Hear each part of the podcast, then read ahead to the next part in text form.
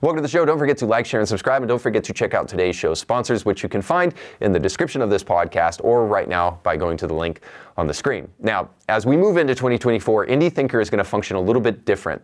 So, on the show, I in the past have talked about culture, causes, politics, and faith. And I'm going to continue to do that. But the way in which I've done that in the past is changing. Essentially, Indie Thinker is going to change into a a place where I respond to debates and things that are going on in the mainstream and different ideas that are out there on the internet. I know you can't listen to everything, and I know a little bit of it becomes exhausting to you. So, what I'm going to try to do is curate things that are going on, again, uh, from the news and the mainstream that are going on in different podcasts, and I'm going to try to bring them all under one umbrella. And then I'm going to try to provide some responses that I think are important for you to know if you're going to be a critical thinker. So, moving forward, I'm essentially going to make this platform a response platform to things that are going on on the internet. And today is no exception because I want to talk to you about the biggest story in the nation, which is that Trump was taken off the ballot in Colorado and now just recently was taken off the ballot in Maine. You can't write his name even in the empty space because they won't accept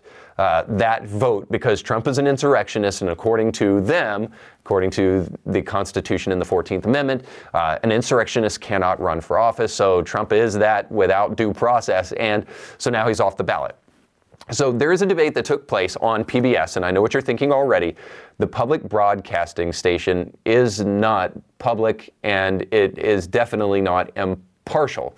But your tax dollars do pay for this liberal kind of hack job. And you're going to hear two liberals discussing whether or not Trump should have been taken off the ballot most recently in Maine and then again in Colorado. So here's that. We turn to Brooks and Capehart. That's New York Times columnist David Brooks and Jonathan Capehart, associate editor for the Washington Post. Good to see you both. Good to see you. So, as we've just reported, Maine has joined Colorado as the second state to ban Donald Trump from its presidential primary ballot under a constitutional provision that prevents insurrectionists from holding office. David, what's your assessment of this decision by Maine's Secretary of State? Yeah, I thought Colorado was pretty terrible, and I think this is an even worse threat to democracy. Some random Democratic politician throwing the Republican frontrunner off the ballot uh, for a tr- crime, as you said in one of your questions, which he's not even been convicted of, he hasn't even been charged with. Uh, the pro- process should always be voters decide, voters decide. It should be that doubly when we have an entire democratic system is under a crisis of authority and people don't trust it. They think the game is rigged. If suddenly you have random people throwing people off the ballot, they're going to think, oh, the game really is rigged. And then if you have one Democrat throwing a candidate off the ballot in Maine, do you really think some Republicans aren't going to start throwing people off the ballot somewhere else? Uh, it's just, I just thought it was a terrible decision, uh, and one that confirms every story that Donald Trump tells, which is those liberal elites are out to get you, and suddenly, I don't know if she's a liberal elite, but somebody's out to somebody's out to silence your voice. Jonathan, what about that? That, that, that argument that this is election interference of a different sort. My gosh, David, um, um, I, I don't buy it. Um, the idea that this is, you know, a cabal of liberal elites attacking democracy, going after Donald Trump is ridiculous. One, because these these challenges are being brought by Republicans. The, there are Republicans who are trying to keep Donald Trump off the Republican primary ballot. That is definitely the case in Colorado, and the same people who brought that case are involved in all the other cases. Now, you may remember David Brooks. David Brooks is a guy I've talked about before on the show. He's somebody who liked to destroy and diminish the nuclear family through some writing he did in The Atlantic a while back, and is a purebred liberal. And every once in a while, he'll poke his head out of the sand to actually come up with a good take. He kind of has one here, but not really. And Jonathan Capehart is your typical run of the mill talking head on the media who doesn't actually address any of the issues or actually dig into whether or not Trump should have been taken off the ballot. But Trump, Orange Man, bad is basically what you get. Now, needless to say, the conversation here thus far has been um, there's going to be this idea that this is a Democrat hack job. This is David Brooks saying this, and then Jonathan Capehart rejecting that and say, well, there are Republicans who even voted for Trump to be removed from the ballot in Colorado, which means absolutely nothing because last I checked, George Santos was a Republican. If you believe that, I've got some great real estate that I can sell you. Needless to say, um, just to push back against this narrative just a little bit, I want to I want to remind you of two things. The Secretary of State in Colorado and in Maine are both Democrats. Jena Griswold in Colorado and Shenna Bellows in Maine are both Democrats, and they both voted to remove him from office. And I might remind you that if this is just this unanimous thing and it's it's bipartisan that everybody thinks that Donald Trump is an insurrectionist and should be removed from the ballot, um, then why isn't he being removed? And is it why isn't it even being discussed in red states? I think we know better. But let's give these guys a fair hearing and let's hear a little bit more of what they have to say about the justification for Trump being removed from the ballot. The other thing is, you know, these aren't random. The, the Maine Secretary of State is not some random uh, official. This is someone who didn't just make up this, this decision out of whole cloth. She had a hearing a week ago, an eight hour long hearing, where she you know, had all sorts of briefs, all sorts of testimony, and you know, she came to her decision. The key thing here is that this case is going to go before the Supreme Court because the one thing the Supreme Court does not like is um, dissonance within within the country. You've got Colorado and Maine saying he's got to be off the ballot. You have Michigan and I, I, believe today California said Trump is on the ballot. You can't have a hodgepodge of decisions around the country involving something this major. So the Supreme Court is going to have to decide this case. And as the Minnesota Secretary of State said to me last weekend, you know, he sees the Supreme Court deciding uh, unanimously either um, all states have to have them on the ballot or all states have to have them off the ballot. But there's not going to be this split the baby decision. How do you think the court might weigh this? Yeah, we have an island of agreement among us. disagreement. yeah, no, I, I, I would be shocked if it's not I don't know if it would be 9 nothing, but I would be shocked if the Supreme Court took Donald Trump's name off the ballot anywhere. Uh, the last thing the court, which already has its own credibility problems, wants to do is be seen to tell 75 million Americans the guy you want to vote for, you can't vote for that guy. So the argument as such goes like this that Donald Trump is an insurrectionist because on January 6th, he led an insurrection. Now, I want to remind you before I actually read the 14th Amendment to you and Section 3 of that amendment that Donald Trump was not at the Capitol on January 6th. Well, some may say that doesn't matter because he still led an insurrection with his very fiery rhetoric, which is a slippery slope to say the least. But let's just reanalyze his rhetoric, shall we? I know that everyone here will soon be marching over to the Capitol building to peacefully and patriotically make your voices heard. Now, if there is a hallmark of fascism, I have to be honest here. It's calling people to patriotically and peacefully protest. I mean, could you get any more fascist than that? You might as well just say concentration camps. Of course, we understand that what Donald Trump did that day has been continually misquoted and taken out of context by the media, and what Donald Trump did was nothing close to an insurrection. But again, they want to use, and by they I mean the left and the mainstream media, and Democrats want to use the 14th Amendment, which says this Section 3 says, No person shall hold any office, civil or military, under the United States who, having previously taken an oath, as an officer of the United States to support the Constitution of the United States shall have engaged in insurrection or rebellion against the same, or given aid or comfort to the enemies thereof. So, quick question Did Donald Trump engage in an insurrection? Where is due process? Has he been charged with that in any of the criminal cases that he's being charged with? Let me help you. The answer is no. Did he engage in an insurrection by intent? Well, if he did, then everybody who in 2020 said that America is systemically racist were essentially creating treason. Of course, you actually have to stage an insurrection to be qualified as an insurrectionist. Did he give aid to those who engaged in the insurrection? No, of course he didn't. If anything, these people have suffered over and over again for crimes that they committed and crimes that maybe they didn't commit.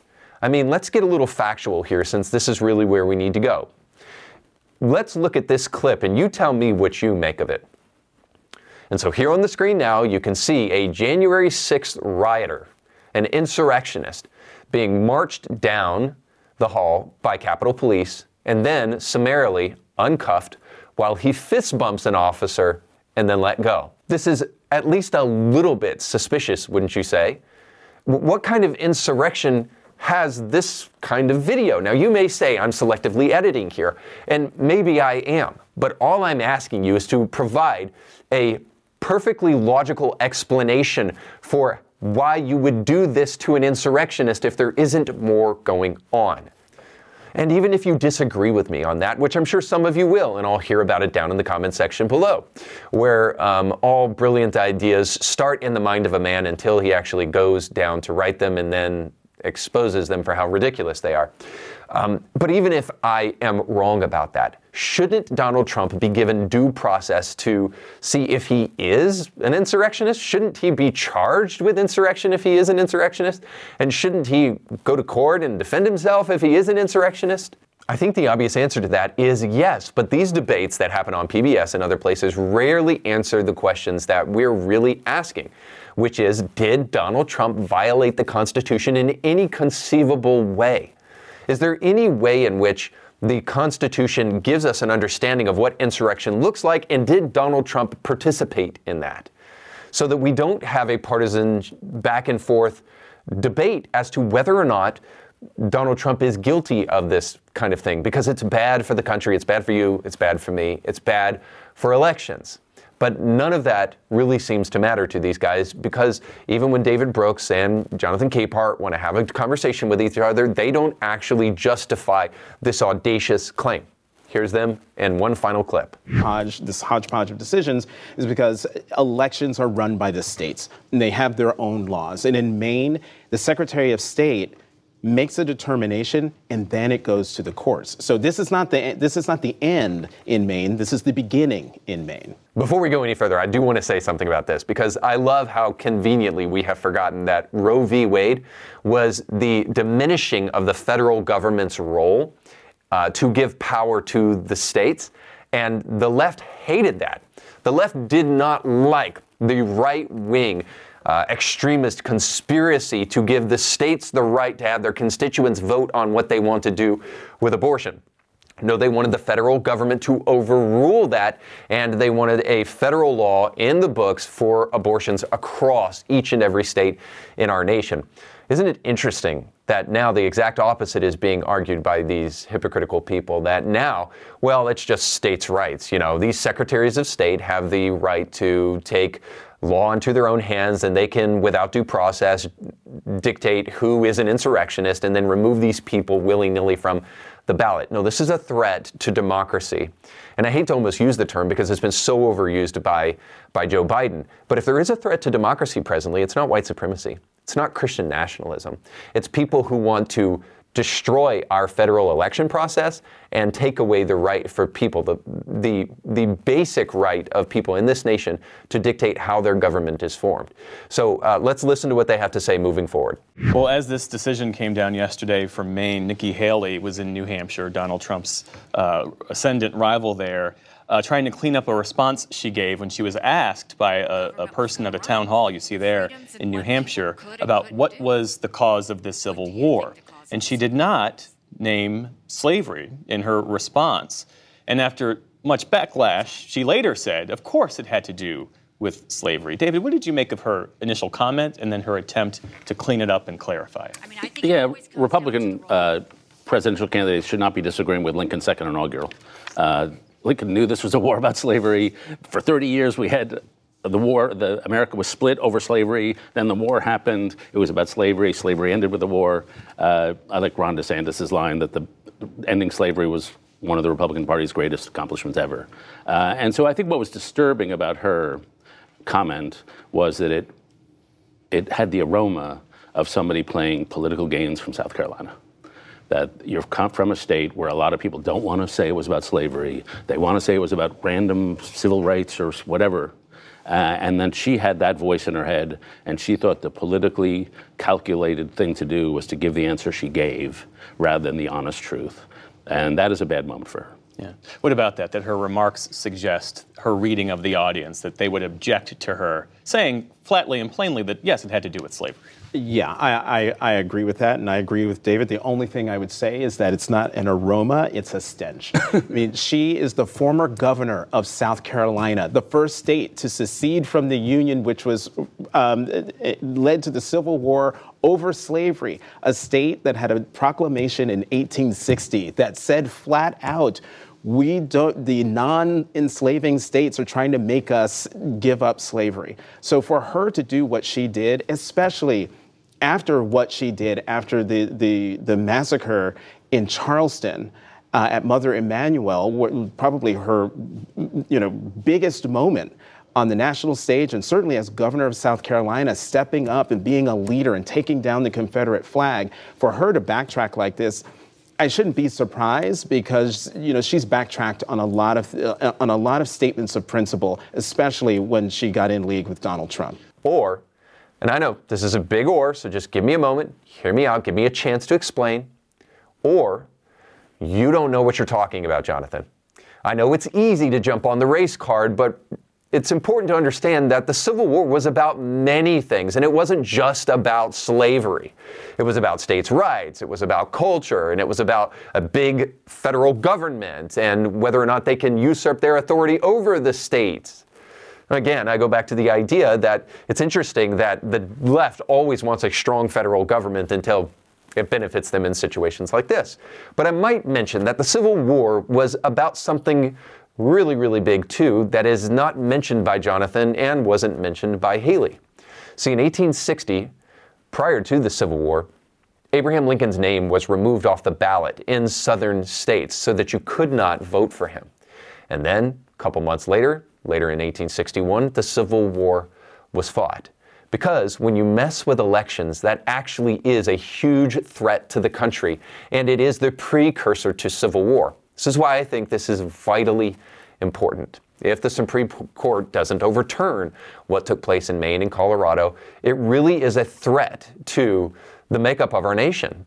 So the Supreme Court will decide, and I would be surprised if they didn't do it unanimously, that what took place in Colorado and in Maine was actually unconstitutional and they had no right to do it.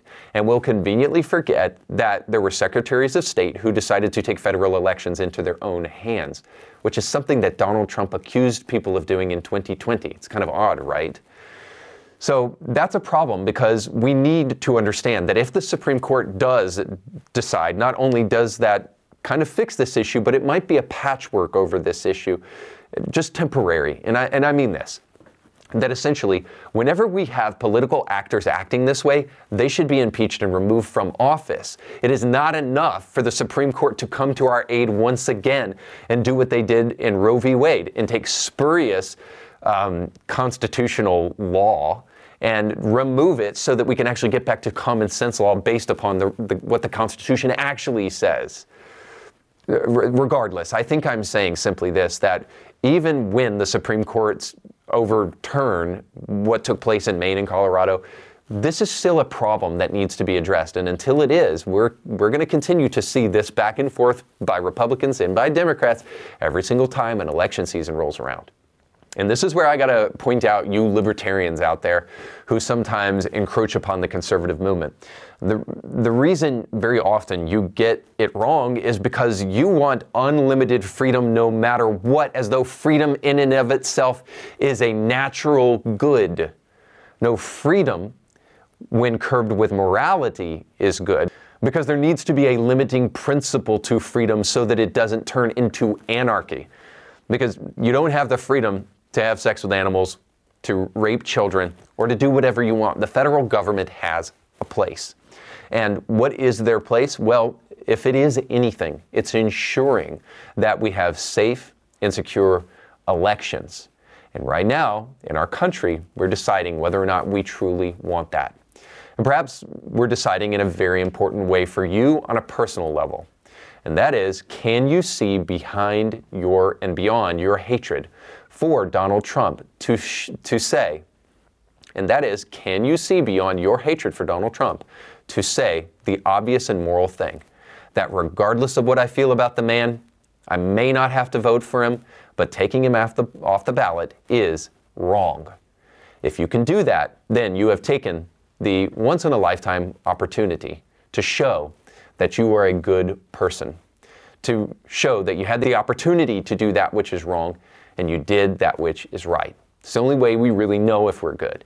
We can say we're good, we can pretend to be good, but then when we're really tempted with something that is evil and we don't do it, that's how we know we are truly good. And I hope that you can put aside whatever hatred that you have toward Donald Trump, whatever bias you have toward Republicans, and you can say, this is not good for the nation, it's not good for anyone, and it needs to stop. And if you do, you may not only have an apprehension of the good, but you may slowly but surely find yourself creeping ever more closer to the Christian conservative side where truth actually matters. It's all the time we have for today. Thanks so much for watching. Don't forget to like, share, and subscribe, and go with God.